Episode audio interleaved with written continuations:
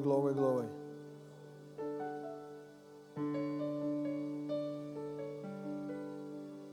You make all things new.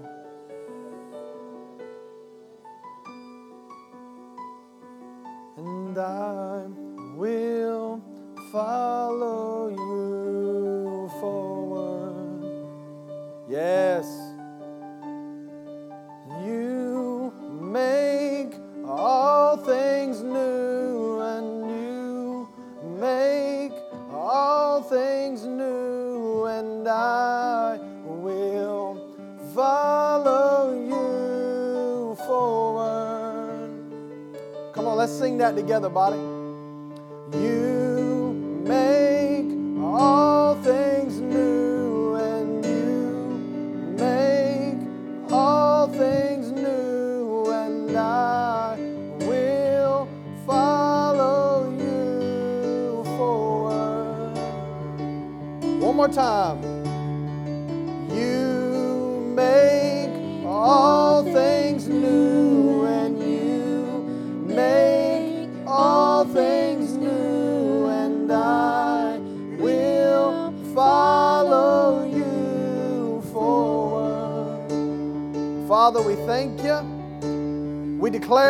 With our mouth today, with our hearts, that we will follow you forward.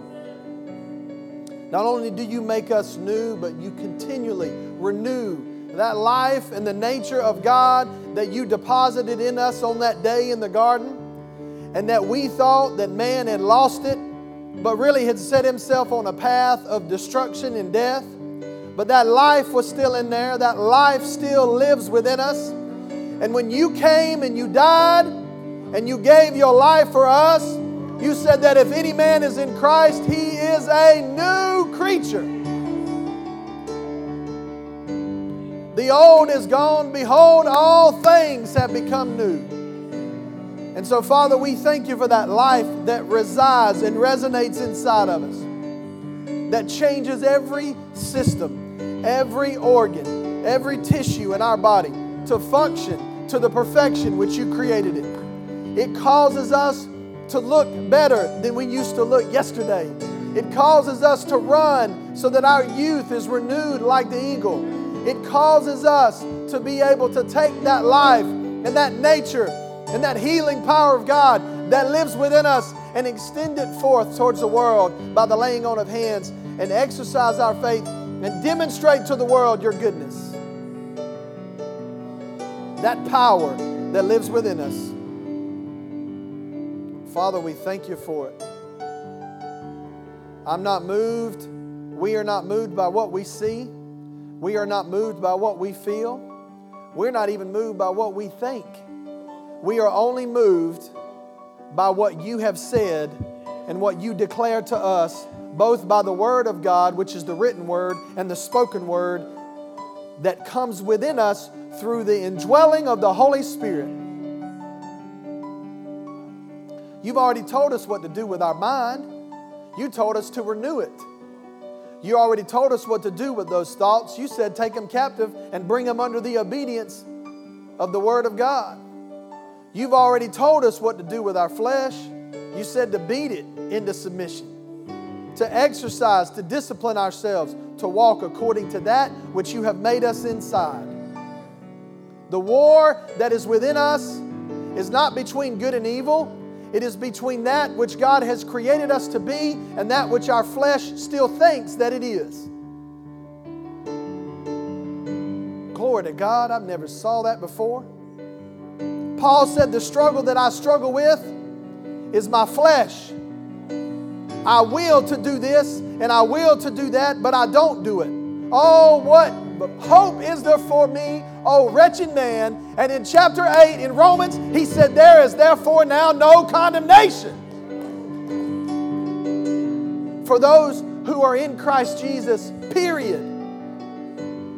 It is your life, it is your grace, it is your mercy that empowers us to walk this life as Jesus did and as you had originally intended us to walk. We thank you for that, Lord, in Jesus' name. And now we take our Bibles and we declare with one voice, with our faith, we say, This is my Bible. It is the Word of God. It is a lamp unto my feet and a light unto my path. I choose. I make a conscious, willful decision to allow the power of God that is greater in me to live out this word.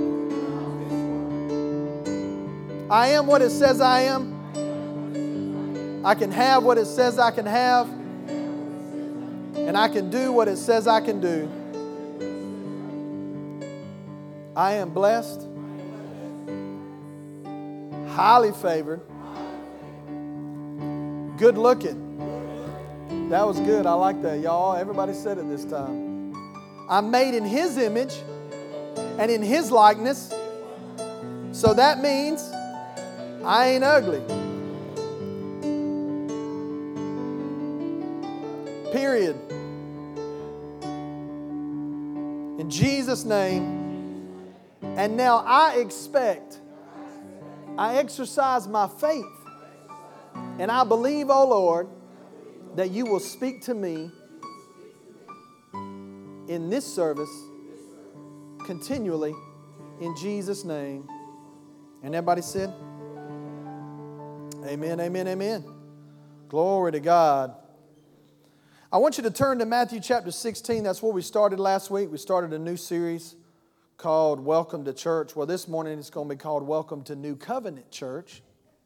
And so I want you to turn there, but I want to introduce some folks uh, to you this morning, which is ironic because we're going to be talking about building. We're going to be talking about some of these things. And so I wanted to go ahead and introduce Stand up, Cornell. This is Cornell. He is a friend of ours from uh, Valdosta, Georgia. Actually, he's been over in Guatemala with Brenton and Lori for about six months. He was a part of our home church six, seven years ago uh, when we were home church pastors, which are Connect Group pastors, eight years. I keep adding, subtracting, eight years ago. And so he's just, he's, he's really uh, got a heart for missions, and he's been over in Guatemala with Brinson. Brinson got him saved and born again and all that stuff. No, it's good to have you.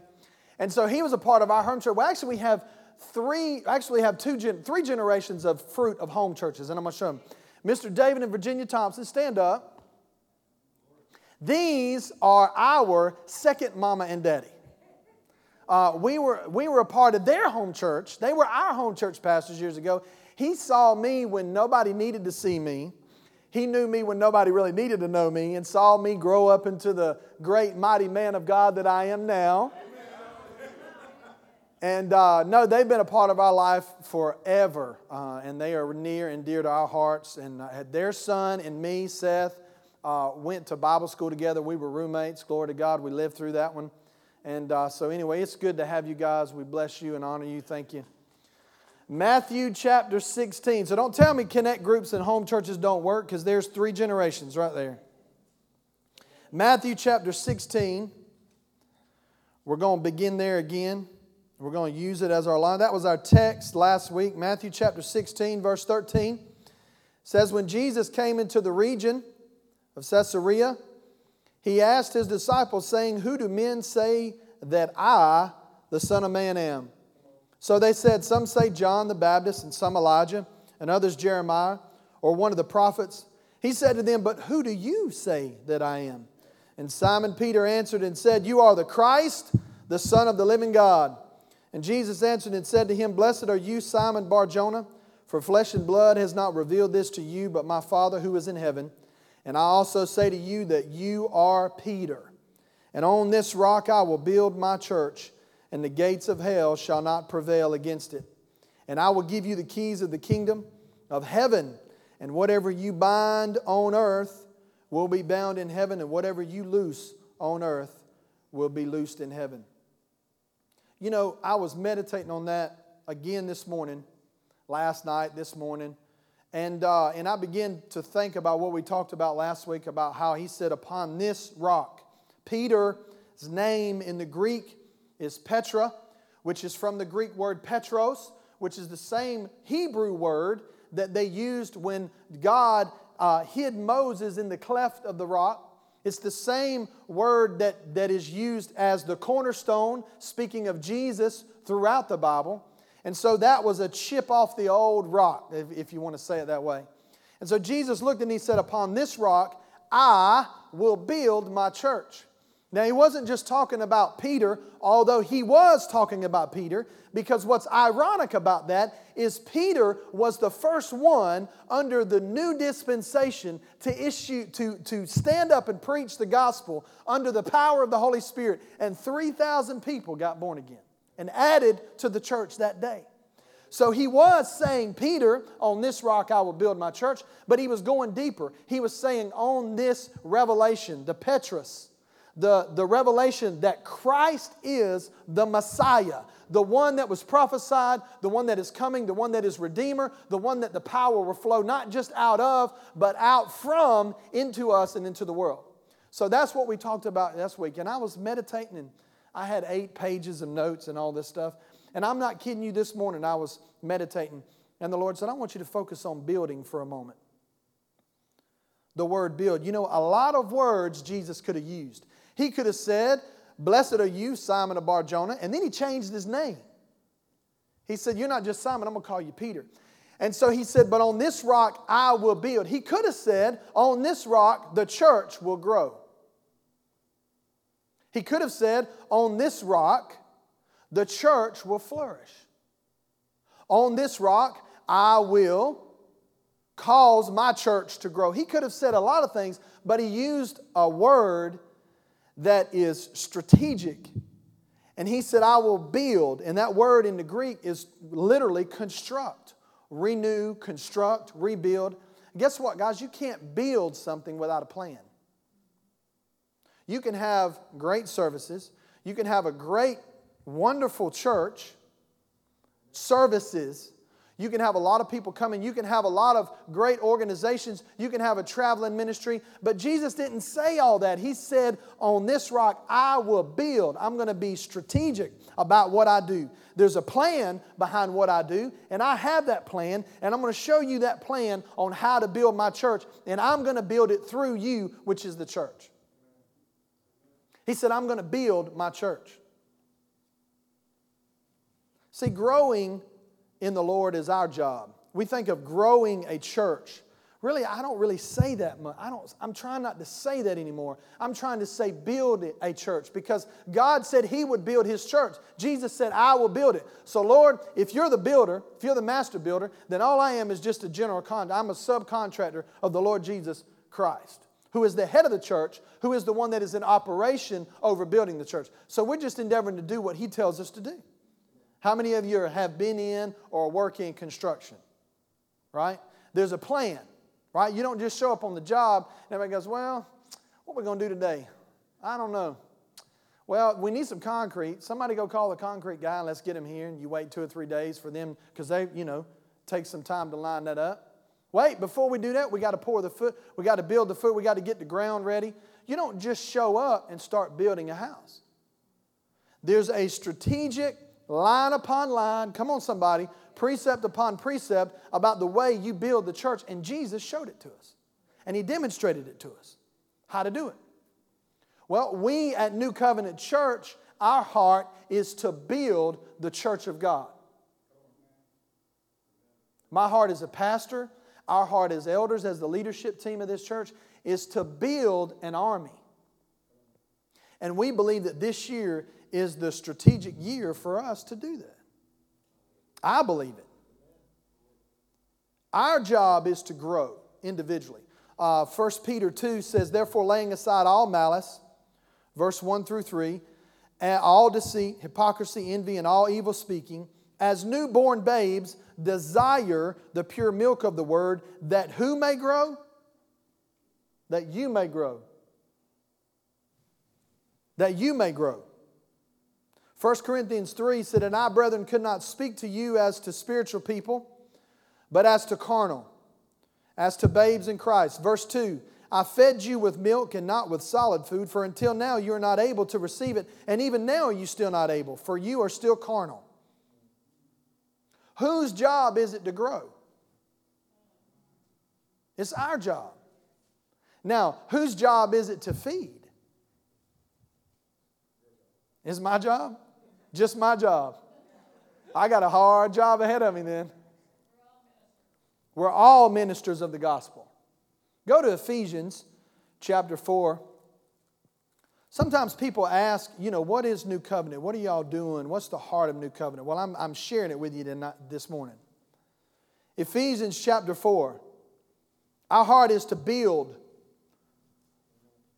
I love having great services. I love having the Holy Spirit uh, come and, and be a part of what we do. I, I enjoy seeing new faces and, and having new people join the church and new people join. But, but you got to understand something. We, our heart, my heart, is to grow. I mean, our heart is to build so that out of that building, people grow up into the Lord. Ephesians chapter 4, verse 11 And he himself gave some to be apostles, some prophets, some evangelists, and some pastors and teachers for the equipping of the saints. Actually, that word also means building. For the work of the ministry, for the, actually, that word is what I'm looking for edifying. For the edifying of the body of Christ, that word is building. For the equipping and building. See, our job, my job, as, uh, uh, okay, let's say it this way New Covenant Church, and I'm going to go into detail as we go. New Covenant Church, we know and we believe, is to be an apostolic training and sending center. What does that mean? That means I'm, I'm not just interested in you being a part of this church now. I'm interested, we are interested in building and edifying and equipping you so that you can do everything God's called you to do. Now, it doesn't mean that every time we build or every time we equip you, you leave the church. That's not what I'm saying. Because some of you will be here and you will help to build what God has called because that's where God's called you to be. But others of you will be called out. The word church, when Jesus said, I will build my church, in the, in the Greek is ecclesia, which means called out ones. See, each and every one of you, each and every one of us are called out ones.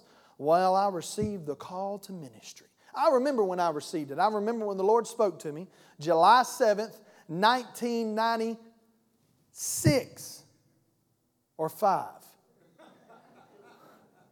I graduated in 94. I graduated in 94. When did we go to Beach Project? Was it 95 or 90? When was I was the first year was 95, right? That was when Seth was there. 95. And on July 7th, their son prayed with me because I had doubted my salvation three times because I couldn't remember when I got born again because some religious person stood up and told me that if I couldn't remember the date and the time, I wasn't born again. You know what's interesting? Cornell and, and me and April were talking about this last night. Jesus told Cornelius, he told Cornelius, he said, unless you be born again. But he told the woman at the well, oh, I got some water that you will never be thirsty again. He didn't use the same verbiage. He didn't use the same phrase. See, I grew up and just never stepped away from the Lord. My mama, you know, grew up in, we grew up in it. Uh, I just never really walked away from the Lord and so when I got a part of this ministry, there was a heap of condemnation that came on me because I couldn't remember when I got born again. So you know what I did? We just went ahead and solved it right then and there. So July 7th, 1995, I said to the Lord, I'm not going to do this no more. And I say, whether I was or wasn't, today is the day where I decide and settle it in heaven and in hell that I will no longer listen to that mess. And I say, Jesus, you are Lord of my life, and I will follow you forever. I didn't sing the song, but you know. And the Lord said, I'm calling you to the ministry. Because if He'd have told me I'm calling you to pastor, I'd have ran as fast as I could. He said, I'm calling you to the ministry. I remember that, just like it was yesterday. I remember that call. But you know what? I also remember when the Lord began to call, when the Lord called me out as a young age to begin to walk according to His precepts and according to His Spirit, which He put inside of me. All of us have a call because we're called the church, and literally we're the called out ones. All of us can do or should do the work of the ministry. So go back to Ephesians chapter 4. So, my job, my principle, our principle uh, process here at New Covenant is to equip and to build. That's what we're called to do. Till we, notice he throwed the apostles, the prophets, the evangelists, the teachers, and the pastors in along with that, we. Till we, somebody say we. Not you. I'm not standing up here saying, oh, the Lord has gifted me and I will teach you. No, he said that God has given us the gift to impart and to do that under his tutelage, under his leadership, so that we, sometimes I get more out of this than y'all do.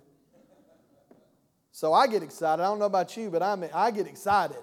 Till we all come to the unity of the faith and of the knowledge of the Son of God, to a perfect man, to the measure of the stature of the fullness of Christ, that we should no longer be children, tossed to and fro and carried about by every wind of doctrine. Mm. Listen to me. Listen to me very carefully. We live in a day and age where there is a lot of winds of doctrine blowing around. And you need to be careful. How do we be careful? Uh, this is what I always say. You got scripture for that? We were talking about some religions, different religions, and they believed that Jesus was a good man, but that he wasn't the Son of God. To which my response would be, You got scripture for that? Well, you know, we're all going to heaven. God loves us and we're all going to heaven. You got scripture for that? Chapter and verse? Well, you know, you know God's going to have mercy on us. No, He's already had mercy upon us. It's our job to accept that free gift of righteousness and step in everything that God has for us. Till we all come to the full knowledge of the Son of God. So we're not tossed to and fro by every wind of doctrine, by the trickery of men there are some sneaky, smooth talking people out there that will try to trick you into following something that is deceptive and deceitful, plotting, and cunning craftiness. But speaking the truth in love may what? Grow up into all things into Him who is the head. Now, people like love, they want you to love them, they want you to coddle them, they want us, we all want somebody to hug us and love us and tell us how great we are. But he said, speaking the truth in love. Now, there are people that speak truth and they don't do it in love. That's destructive and can hurt and, and wound somebody. But when you speak the truth in love, Proverbs says, uh, uh, um, he said, faithful are the wounds of a friend than the kisses of an enemy. When I was growing up uh, into the Lord, uh, I didn't always like some of the things that Mr. David Thompson would speak into my life. They hurt. But I knew he loved me and I knew that he cared about me. So it caused me to grow up into that thing because he spoke the truth in love. I, my wife speaks truth to me. I speak truth to her, but nine times out of ten, she's speaking it to me. She speaks truth to me, and she speaks it in love, but it don't always feel good. Uh, Langston has spoke truth to me uh, once, maybe twice.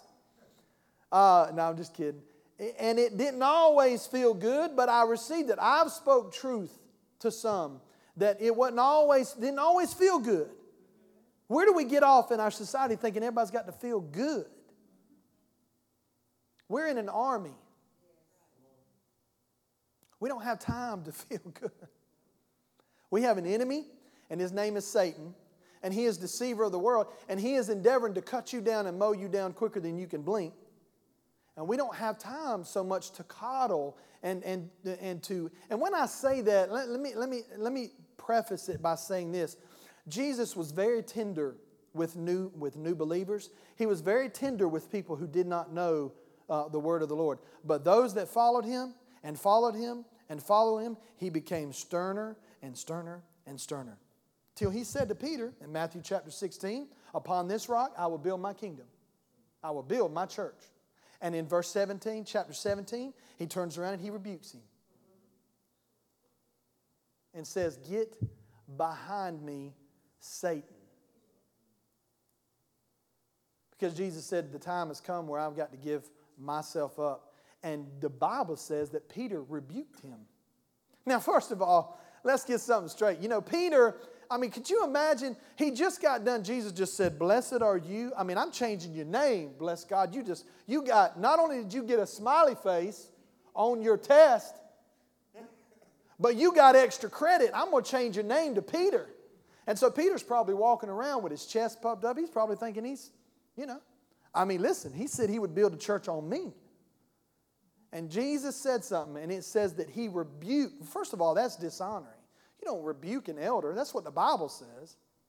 Not unless you want to walk away with your teeth in your head. You don't rebuke your elder. He rebuked Jesus for what he said, and Jesus turned around and rebuked him and said, Get behind me, Satan. There's another place where uh, the, the disciples said, Father, should we call down fire from heaven and consume them all? And Jesus said, I rebuke you. You don't know what spirit you're talking from. The Son of Man didn't come to condemn, but to give his life a ransom. So we get this idea where we speak, you know, we want to speak truth as long as it feels good, sounds good, and is good. We got to get out of that. He said, speaking the truth in love may grow up into all things. The Bible says in Proverbs, as iron sharpens iron, so one man sharpens another. What happens when iron sharpens iron? Butterflies are created and sugar falls on the ground. Metal against metal. What happens if you run your engine without some motor oil in it? There's a lot of friction. The truth is the friction. The love is the oil that keeps the motor going. When you share the truth in love one with another, we build each other up. We cause each other to grow up into all things. Somebody say, all things. All things that God has for us. Who is the head? Christ.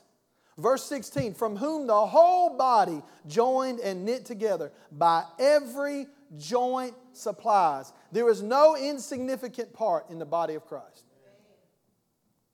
No insignificant part in the body of Christ. You know, God gave gifts to men, which is in Romans chapter 12. We know the Holy Spirit gave, gives gifts in 1 Corinthians chapter 12, which is nine of them. But Jesus here in Ephesians 4 gives gifts to men so that we all may be built up we may be built up. He said, Upon this rock I will build my church. One of the ways he does that is by giving us the confines and the structure and the plan for us to build. At New Covenant, we believe in building people. I mean, if we wanted to fill the church up, we could do that next Sunday. Seriously. We're going to give away a 60 inch TV tell me we won't have people. Okay, well, maybe not that many people would show up. But what if we, and we're, we're, we're praying about some of these things, but what if we offered free breakfast to the whole community? How many people would come then? And we're actually praying about that.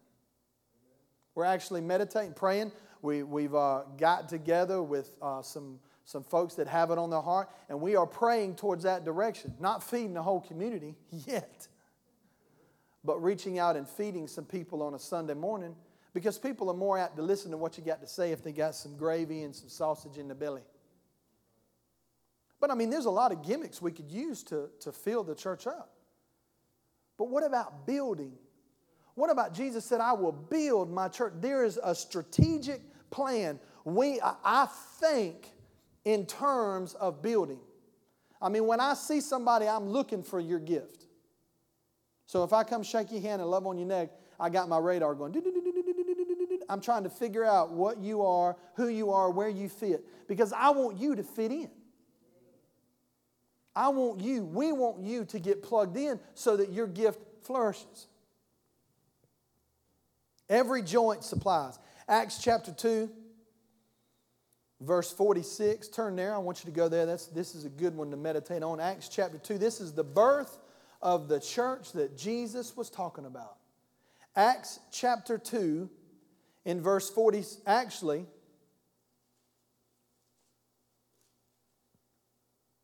verse 42. Acts chapter 2, verse 42. And they continued steadfastly in the apostles' doctrine and fellowship, in the breaking of bread, and in prayers. Now, that breaking of bread, don't think of that as communion. We're talking about chicken and biscuits and mashed potatoes. That's what kind of breaking bread we're talking about. And in prayer, then fear came upon every soul. Many wonders and signs were done through the apostles. Now, all who believed were together and they had all things in common, and they sold their possessions and goods and divided them among all. So, continuing daily with one accord in the temple and breaking bread from house to house, they ate their food with gladness and simplicity of heart, praising God and having favor with all the people. And the Lord added to the church daily those who were being saved. There, are, there is a thing that is called a precedent setting event. We've talked about this usually at least once a year we've talked about this. When I talk about faith, we usually talk about precedent setting events. This is a precedent setting event. Uh, a precedent setting event is an event that acts as a guide for future events of a similar kind. Okay? The church just got, I mean, the Holy Spirit came, which Jesus said to wait for. The Holy Spirit comes, which is the anointing. Mm Jesus said, Peter said, You are the Christ, the anointed one. And he said, Upon this revelation, I will build my church. The Holy Spirit. Why did he say wait? Because the anointing, the one that gives the anointing, the Holy Spirit, the indwelling Holy Spirit, had not yet come. He came and he indwelt and he gave them power that they didn't have before to the same man that denied Jesus three times. It's ironic because he said, Upon this rock I will build my church. He used the very man that was going to deny him three times. And one of those times, one of the Gospels says that he cussed. I don't know who Jesus is. He cussed. And that same man, Jesus said, I will build my church. You gonna tell me Jesus didn't know that? Jesus knew Judas was going to betray him. Jesus knew Peter was going to deny him. And he said, Peter, I have prayed for you. And when you are restored, go and restore your brother. Do you know why? Glory to God. Do you know why he said, I have prayed for you? Because he had already encountered Peter's repentant heart one time before. Peter was not a disciple yet. He knew about Jesus. This was the third time that Jesus was going to meet him. And in Matthew chapter 8, I believe, he comes up to Peter and he says, Can I borrow your boat? And he gets out on the boat, he preaches. And they'd been fishing all night, didn't fish, didn't catch anything. And Jesus said, Cast your nets, nets. Read it. Cast your nets to the side. And Peter said, Lord, we've been fishing all night. And he said, Nevertheless, at thy word. And he casted out his net. You know, partial obedience is disobedience. Come on, all of the parents.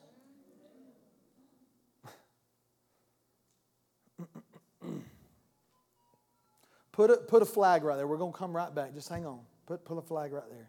Nets. I was listening to Francis Chan, and he was talking about uh, what it means to not disciple. And he was using the illustration in Matthew where Jesus said, Matthew chapter 20, we said, he said, Go into all the world and make disciples. And he said, in our society, and it was in our society, we have this mentality that if we memorize it, we've done it. Right?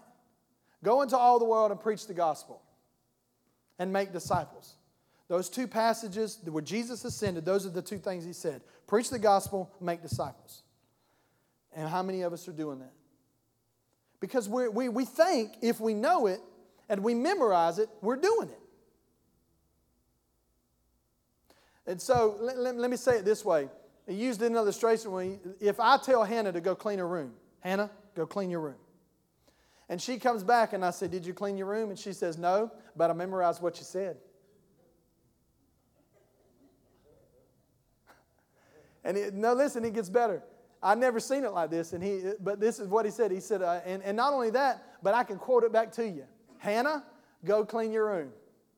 I memorized it. And then he said this he said, uh, Not only that, but I can say it in Greek. Hannah, go clean your room. I can say it in Greek. Did she go clean her room? She didn't do what I said. And but Daddy, listen, we're gonna have uh, Eliana and Geo, and they're gonna come over, and we're gonna study what it would look like if I cleaned my room and how to clean my room. And then, not even that, then we're gonna build a school called How to Clean Your Room, and we're gonna have a 16 month course on what it means in Greek, Hebrew, and Aramaic in the dialect to, to, to, to, study what it looks like to actually clean your room and the different facets and how to clean your room and how to organize it and to do all that. And when we get done, we're going to give everybody certificates that they've graduated from the How to Clean Your Room seminary. And never clean the room.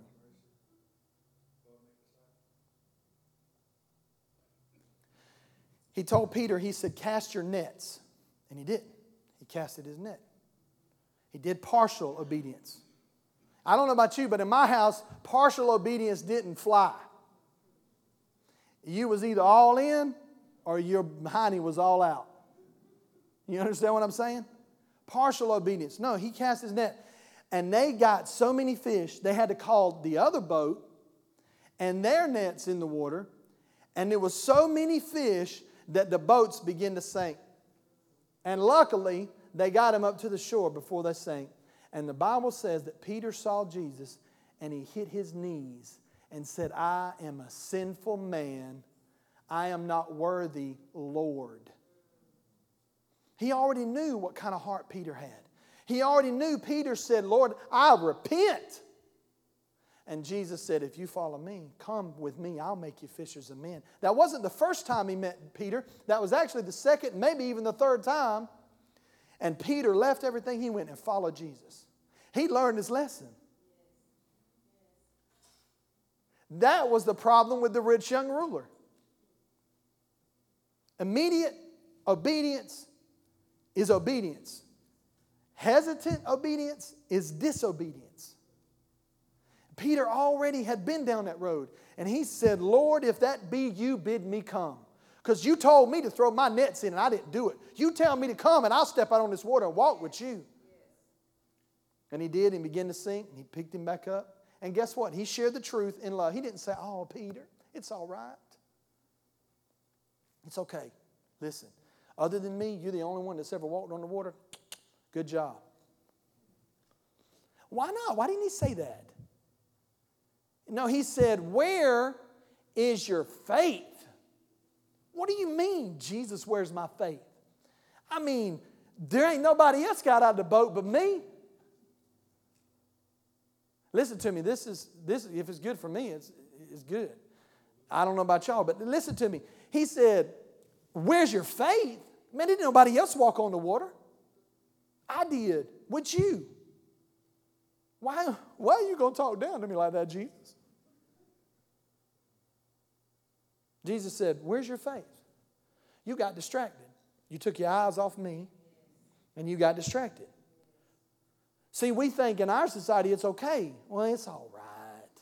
That's why John, that's why Barnabas and, and, and the Apostle Paul had their disagreement. Because one was wanting to coddle and the other one was wanting to say, Where's your faith? See, Peter had already been down that road. He said, I, You told me to throw my nets and I didn't do it. You tell me to step on this boat and I'm going to walk. I'm going to do it. He knew Peter and he looked at Peter in the Last Supper and he said, Before the rooster crowed, because he got a little too big for his britches. He said, Oh, no, no, I won't deny you. All these fools may deny you, but I won't. I'll die with you, Jesus. And they was all sitting right there. They were all sitting right there in the Last Supper. And he said, Before the rooster crows, three times you will deny me. And not only did he deny him, but he got carnal and fleshy. And one verse says in one gospel, Matthew or Mark, I can't remember, it says that when Jesus was, when they were taking, the rooster crowed and they were taking Jesus away, and it says that Jesus turned and looked at Peter.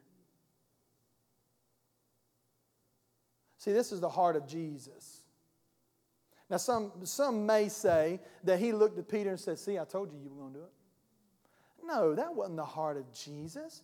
Jesus was in the utmost pain in, in his life, in his body. His father was getting ready to, to, to, the Spirit of God was getting ready to remove himself from Jesus. And Jesus looked up to heaven one more time and he said, Father, forgive them. They don't know what they're doing. That's the heart of Jesus. I believe when he looked at Peter, he looked at him and said, Don't worry about it. I prayed for you, and you're going to be all right. And what happened? He was all right. They came and they said, he, he went back to fishing, and they came to him and said, Jesus is alive. And the Bible says he ran. Peter was always the one running. Ran into the tomb, past the angel. I mean, the angel that was in, ran past, I mean, just ran past everybody, just ran into the tomb. And the angel of the Lord said, The one that you seek is not here. That's the same person, the one that denied him, the one that disobeyed him, the one that cussed at him, the one that rebuked him, is the same one he used on the day of Pentecost when 3,000 people got born again and were added to the church. Now, somebody ought to shout amen on that one because that means he can use you and me. If he can use a rough, he was a Jew, but because of his, because of his background and because of his, his, uh, his, um, because of his job as a fisherman, people thought he was a Gentile. They thought he was dirty and unclean. He was a rough, he was the deadliest catch. We've talked about that. He was those guys that, you know, I mean, of course he cussed because he was a fisherman. Jesus used him and said, On this rock, on this part of the rock of Jesus, on the Messiah, on the Christ, the anointing, I will build my church. And on that rock, he said he would be. And he began to build with Peter. So you come over to Acts, and you see where the church is being built, and the precedent setting event becomes the early church. And what did they do? It said that they sent out email messages and Twitter and Facebook to everyone to come hear the anointed preacher, and there was going to be signs and wonders following. No, it doesn't say that. It says that they did meet together, but they also broke bread together. They also fellowship together. They had gladness in the heart and simplicity. We can get in a, such a hurry to save the world for Jesus that we miss the very aspect of what Jesus demonstrated to us while he was on the world. Now, listen to me. We at New Covenant believe in relationship. I believe in relationship so much that, that I want to pour my life into a handful of people and that's every time i'm every time i'm walking every time i'm uh, come in contact with people i'm always thinking okay who can meet with that person who what can god do? How can we orchestrate this knitting together? That's the way i'm that's the way I, I, I think. That's the way i was impacted in my life. That's just the nature of what comes out of me as i'm trying to think i don't think programs. We don't think programs when we get together as elders and we begin to pray and we begin to start talking about what different things we can do, we always come back to Father, who do you have and what are the gifts and how can we activate those gifts? That's what we want to do. If we never had, okay, so over the course of the next few months, over this year, we're going to be praying and setting in certain people that have their giftings. If, if Trisha Muse and a bunch of other women had not got together and had a burning desire for the women, guess what? We wouldn't have a women's ministry. Because I don't last time I checked, I wasn't a woman. I'm not called to do the women's ministry. You are. I'm not called to be the men's minister. I'm not called to do some of these things. Our heart, our goal is to look in your heart and look in your life and see what makes you tick and pull that out of him. See, but this man wants to go overseas more. So I would be doing him a disservice if I shackled him down in this place and tried to fit and fix him because, you know, after all, shackles. Take these sheets off. Well, how's it go? Off my feet so I can dance, you know? Just want to pray. Anyway, my heart is to see that gift come out of him.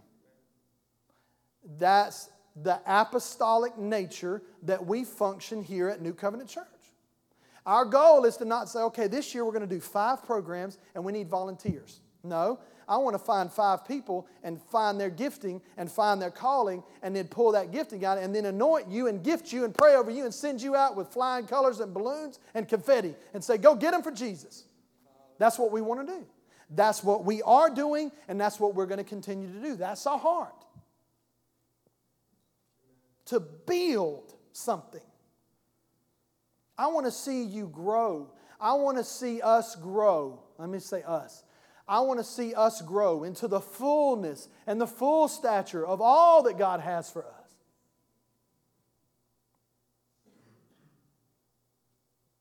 Apostolic simply means building. That's all it means. For the purpose of equipping and sending. This means that we're interested in you and building you. I can't tell you how many times I've met with somebody and, and I've said this, and sometimes it shocks them. Uh, I, I, sat down with Haley. I sat down with Jackie when he first got here. I sat down with Haley. I've sat down with different people and I've looked them in the eye and I said, I don't care about your gift. I care about you. Your gift is going to be there. Your gift will function in country music, in rock music, and up on that stage leading people to Jesus. Your gift will function, but it will never function to the level that it needs to function until you're doing it for Jesus. Amen? You see all, you hear all these songs, and they just seem like glory to God. Man, them folks can sing and play. That's nothing compared to what it would be if they just got sold out for Jesus. Your gifts are with you. They're like luggage. They're going to stay with you. But you, on the other hand, we're interested in you. We're interested in your gifting. I don't, you can play and sing. You can have all kind of organizational skills. You can have all the gifts in the world. But at the end of the day, I'm still concerned and get, I want to see Miss Geneva continue to step into everything that God has for her. I mean, it's great that she's a connect group leader. I mean, it's wonderful that she's teaching these women how to roar like a lioness and swing that sword. I mean, that's wonderful. That's great. But if that's not in her heart, maybe her heart is something different. I want to see her heart come out. I want to see her step into every, I want to see each and every one of you step into the plan that God has for your life, whether it be here or Guatemala or Africa.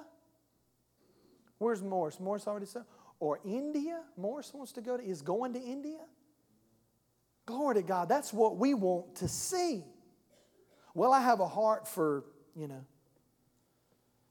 whistling for Jesus. Well, okay, well, let's pray about it and see where that may fit in. I mean, it may not fit in right now today, but it doesn't mean it won't fit in in the future, you know. I want to start a school called Fixing Cars for Jesus, you know, whatever it may be. Listen, that's what we want to see what makes you tick. What is it that God has put in your heart? Now, I'm going to close with this. I want you to go to Jeremiah chapter 1. Jeremiah chapter 1. We are interested in you. We are building you. Yeah, you know, we'll build, we're going to build and, and, and we got to have organization. We've got to do all that stuff, but it doesn't mean nothing. I had somebody very wise once tell me, said, if you will build people, they will become the church. It's not my job. Listen to me. It is not my job to build the church. That's Jesus' job. My job is to build you. My job is to equip you. My job is to encourage you. Our job as the leadership of this church is to encourage you, is to encourage one another, is to sharpen one another. That's our job. The building is up to Him. And when he comes down and said, okay, here's phase one of New Covenant Church building 2015. Well, yes, sir. That's what we do. And the Lord said, I want you to do a men's ministry. I want you to pray. That's what he said. He told us to do connect groups last year. Connect groups, uh, I want you to build the men of this church, and I want you to pray. That's it. Well, guess what? It, I mean, I, I'm all for the trim, uh, the crown molding and the sinks and all the lights and the, put the TV up on the wall and mount it. That's good. But that don't mean nothing. If you don't have walls to put a TV on, it don't make no difference. So, what are we building? Well, right now we're focused on the footers. Actually, we're not even on the footers. We've laid the foundation. Now we're putting the walls up. And the walls is the, is the, is the, is the men, the women, the prayer, and the connect groups, and relationship. Listen, this church, churches can get to 5,000 people strong. But if you keep the core and the heart of what you, and I said this to somebody the other day, and I'm going to say it because I've never said it before, but I said, I can't know everybody. You can't know everybody, but everybody can know somebody. I can't be in relationship. You can't be in relationship with every single person in this church, but every single person in this church can be in a relationship with somebody else. Relational. I mean, I can't say it enough. Yeah, I know sometimes they don't have all the fireworks the smoke coming up off the stage and the lights. I mean, that's great. We have all that. We just need people to do it. I mean, that's good. We want that. We desire that. But if you don't have the substance, all that is just smoke and mirrors. Because guess what? When, when you have trouble in your marriage, or you have problems in your finances, or your body's hurting, the smoke and the lights ain't to do nothing for you. You need Jesus. And guess what? You need relationship.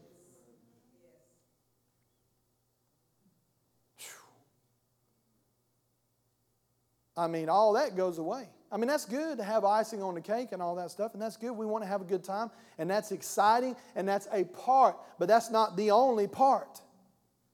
The meat, Paul said in another place, he said, You have need for milk. You can't even handle meat when you should be able to handle meat, but you can't handle meat right now. Why? Because they weren't in relationship. Jeremiah chapter 1, verse 4. Then the word of the Lord. Now, here, listen to me. Listen to me good. This is the scripture for you good looking. You ready? One of them. Then the word of the Lord came to me, saying, Before I formed you in the womb, I knew you. Before you were born, I sanctified you. I ordained you a prophet to the nations. Well, Pastor Lawrence, that's talking about Jeremiah. I'm not Jeremiah. We'll go to Ephesians 2:10. Ephesians 2:10. Listen to me, the Bible is God speaking to us. Now not everything can be specified directly speaking to you. But that's one of those verses that you can cuz Proverbs says that you are fearfully and wonderfully made.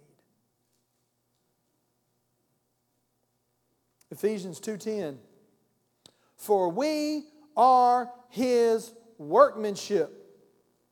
Created, mind you, in Christ Jesus for what? Good works, which God prepared beforehand that we should walk in them. Every single one of you in this building this morning, God knew you before you were made. He knew you before your parents got together. You were not an accident. You were not a disappointment. He created you with a purpose and with a destiny and with a skill set and a gift set. Every one of you are gifted. Every one of us are gifted. And the minute you grab a hold of that and say, I'm special, does that mean that nobody else is special? No. You know what was interesting to me is, you know, we quote John who said he referenced himself as the disciple the Lord loved. But you know, when Jesus would reference to the disciples, he would always say, My Father or your Father. He never said, Our Father. Look it up. The only time he said, Our Father, was when he said, I want you to pray like this. And he was demonstrating to them, don't call him the Father, call him our Father. But he never said in the company of his disciples, Our Father. He always said, Your Father who is in heaven, or my Father my, I only do those things which my Father tells me to do. If they receive you, they receive me, and they receive my Father. He didn't even say our Father. Why did he never say our Father? Because nobody can know that for yourself but you. Jesus could not know that. Jesus hammered and beat it into him Your Father, your Father, your Father. He can't say it for you. He's got a plan for your life, Jeremiah 29 11. You were fearfully and wonderfully made. You were created for a purpose and for a destiny. And the heart of this church is to find out what that purpose is and to bring it out and to make it, shine it up, and to fix it up according to the plan that God's downloaded to equip you and send you out with bells and whistles on, backing you with the full weight of this church and heaven so that you and I can do what God has called us to do in this nation, in this city, and in this world. But nobody can know that but you.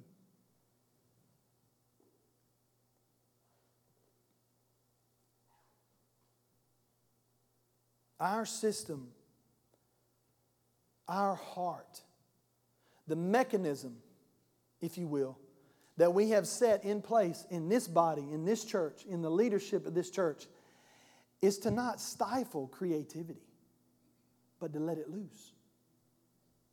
That don't mean we're just going to let anybody and everybody do anything and everything they want to do. No, then we're not talking about that. We're talking about a godly ordered system where, where we, we function in line with God's word, but that we believe in Ephesians 4 that if it's you, and I say we, if it's us that is to do the work of the ministry, that's what Ephesians 4 said. Apostles, prophets, evangelists, teachers, pastors, for the equipping of the saints, for the building up, so that they can do the work of the ministry. Then it would behoove me to find out what makes you tick. It would behoove us to find, because nothing more, fr- I mean, uh, uh, Haley, how long have you been singing and on, the, on a praise and worship team or leading praise and worship? How many years? Since you was 14. So you're 21? 22? She's getting older.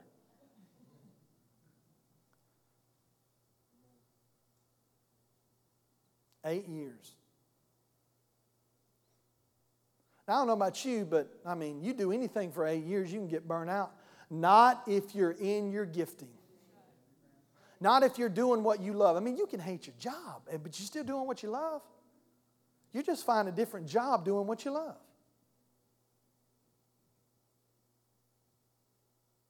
It's your gifting. It's God created you with something in your heart. And sometimes you get aggravated when you see stuff, stuff. You know, I get aggravated sometimes at things. And I had a wise man say one time the thing that aggravates you or makes you angry is probably something that God has caused, called you and gifted you and equipped you to fix. Man, I just can't. Ooh, that just gets on my skin when blah, blah, blah, blah, blah, blah, blah. That's probably something you're called to fix. I just can't stand all the lights. You know, the lights are on or this is on. I, it would be better if, if they would have the lights do this and that. Chances are you probably are gifted to help do that. Well, you know that it's just I just don't understand why you know why that you know what you you uh, why does the pastor not have a water? I mean, the man ought to have a water when he's preaching. Glory to God. Jerome saw a need and fills that need. I don't even think about it. And here's the water. And guess what? When Jerome's not here, nine times out of ten, Miss Carol's bringing some water. But if Jerome and Miss Carol is not here, your pastor is parched.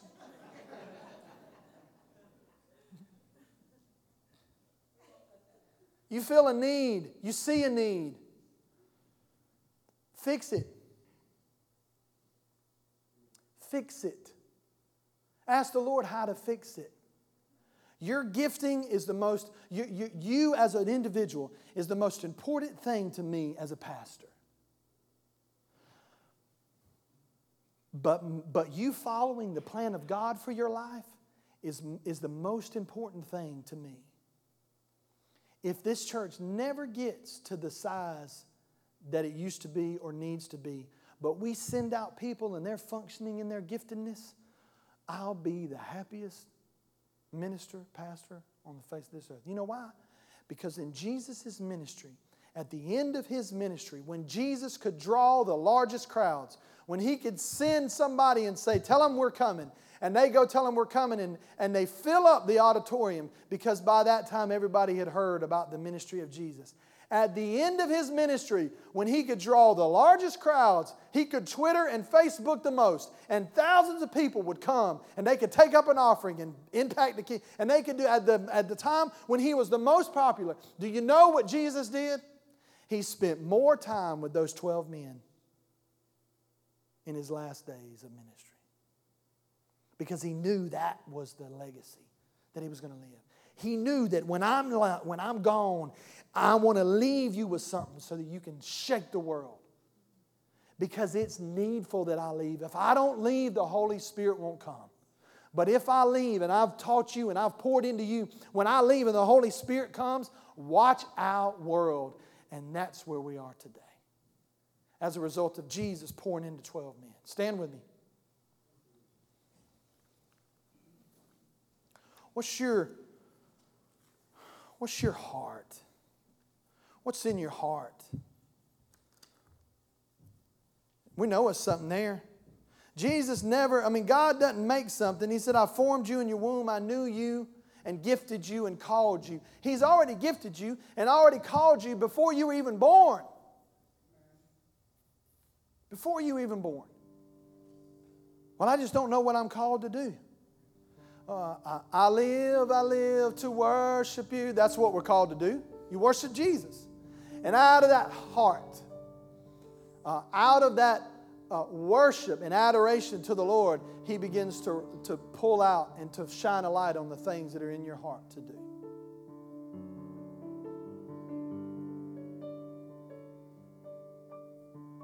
I'm going to shine a flashlight. If you get to know me and you get close enough you know, you spend enough time around here, I'm going to take a flashlight and I'm going to, what are those little laser pointers? Remember when those first came out? We'd sit in the movie theater and we'd do like that, you know? When they first came out, it was the coolest thing. I'm going to take that laser pointer and I'm going to point it because I want you to see what's in your heart. I want you to know what's in your heart. I want to show you the truth and, and help you develop that gift so that you can go do what God's called you to do. That's what I desire. That's what men have done to me that have poured into my life. And so just by nature of them doing that to me, that's what I that's the only thing I know to do. That's what Jesus did. Constantly doing that, constantly pouring into those men, constantly pulling, sending them out. Get out there, do something. Go, come on, do something.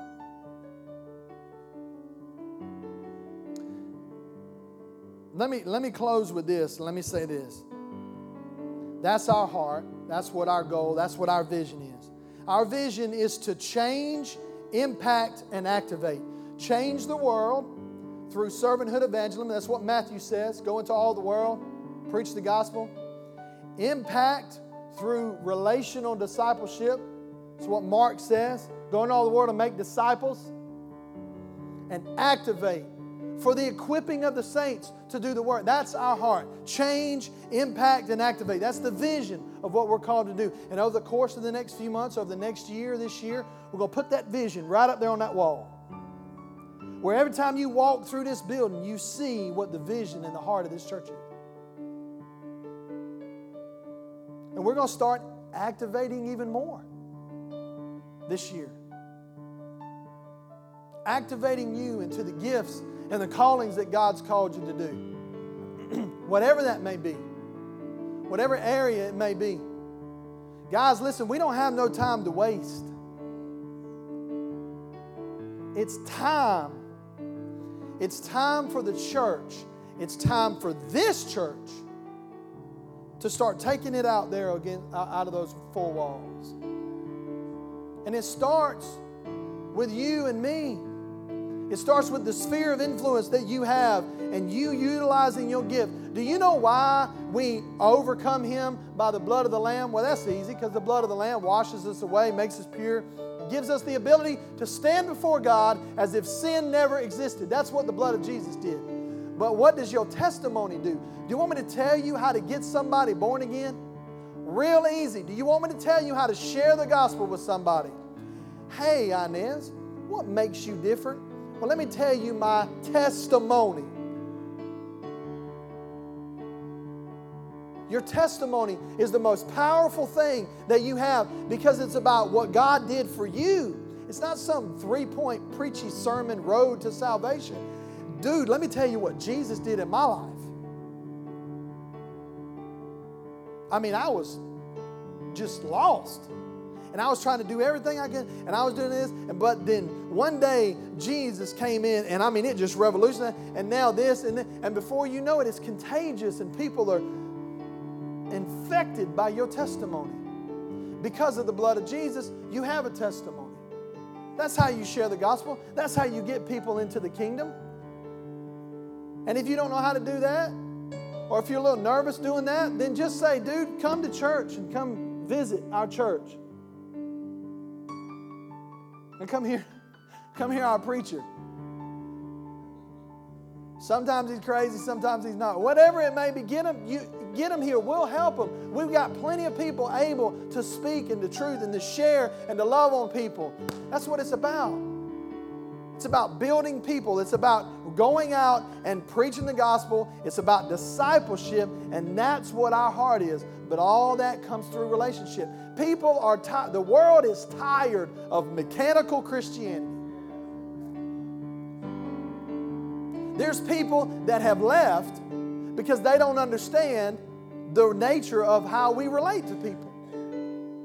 They don't understand that. It doesn't look like normal stuff, it doesn't look like normal church.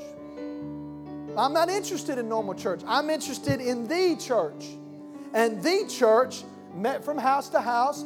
They broke bread together, they prayed together, and they met together. Father, in the name of Jesus, we thank you that we are your church. We are your called out ones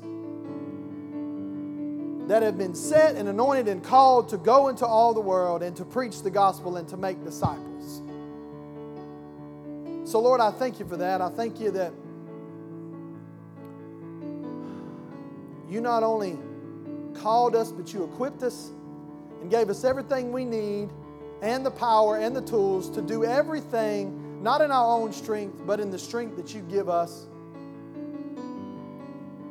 so we vow to do that. We vow to step out and to begin to do what you've called us to do. Father, I pray for each and every person here that you would reveal to them by the Holy Spirit the gift that you have placed in their life, that you would enlighten them into that gifting, that you would spark a fire into that gifting, that you would let us be able to see their gifting in a greater way, that you would open the doors and open the resources to be able to strategically put people in their gift set and in their giftedness so that they'll be doing what God's called them to do. Every joint supplies, and Father, we thank you that we are the body of Christ. In Jesus' name. In Jesus' name. Hallelujah. Can, can we sing the chorus of that real quick? To worship you, I live. Let's just close with this. Let's just sing this to the Lord. Hallelujah.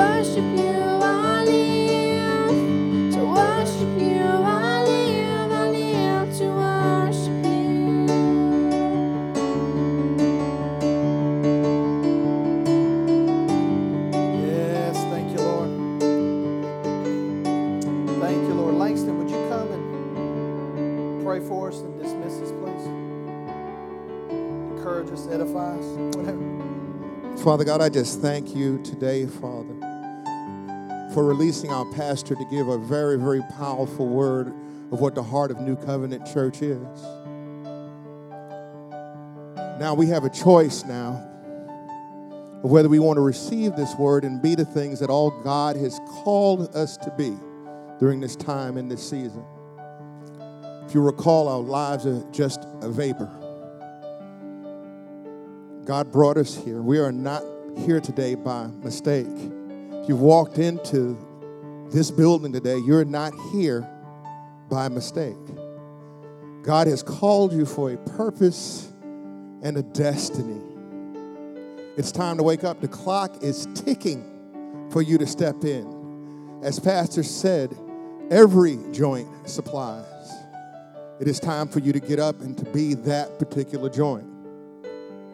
I don't care if it's a joint in the shoulder or a joint in the foot. It's time for you to step up into place so that God can function in this church and begin to use the body of Christ to do what He has called to do for this time and this season. So, Father, I just pray a blessing over the members of this church. I, I just pray that they don't forget what they've heard today and walk away. I pray that they will open up the Word of God because the Word of God brings life. I pray that you'll want to be active in this church and that you will call and sit down and meet with the leadership or the pastor of the church and say, Where do I fit? because I want to be a part of this church during this season. What is my gifting? Teach me. I want to be activated. I want discipleship. You know, the, the world is so lost and so carnal. And now this is a time for us to truly, truly rise up. So I ask that the Lord put a blessing on you as you walk out of these doors. That your mind, your spirit, your heart, your emotions do not forget what you've heard today. Let it simmer in you. And when you step through these doors, let there be an active, vibrant, loving God that comes out of you. Your next encounter, let you see it differently. Hopefully, you have not walked into this church, and hopefully, you will not leave the same way that you've come. Leave with greater power, greater hunger, greater seeking of, of His knowledge and His wisdom, Father. We thank you for revelation. So, church, look around you. Look at every opportunity to reach out for those and say, What does God have for me to give to them? And be that thing. They are looking for it. You may be that it to a dying generation. So I bless you as you go in the name of Christ Jesus. Amen.